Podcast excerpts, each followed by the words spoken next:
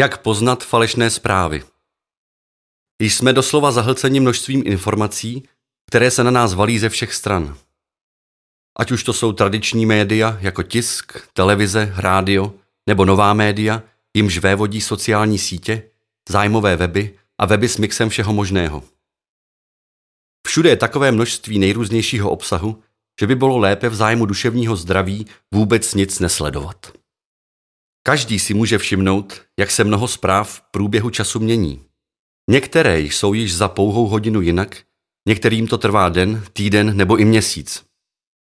Bohužel jsou i zprávy, které jsou záměrně různě upravené, nebo dokonce zcela smyšlené. Ponechme stranou za jakým účelem, ale tato skutečnost je prokazatelná. Jak se v této džungli vyznat? Otázka je, zda se lidé vůbec vyznat chtějí.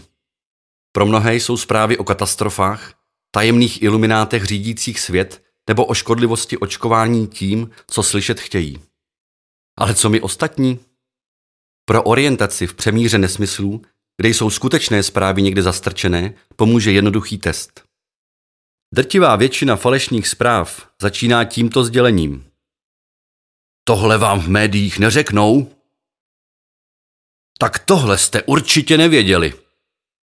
Další možností, jak se nechat zmást, jsou podvodné e-maily. I v tomto případě je návod na rozpoznání falešné zprávy poměrně jednoduchý. Pokud je v e-mailu uvedeno, že je absolutně nutné jej poslat dál, pak máte stoprocentní jistotu, že obsah je falešný. A nakonec samotný zdroj zpráv. Existuje celá řada webových portálů, kde se to nesmysly a falešnými zprávami jen hemží. Lépe je se těmto webům zcela vyhnout.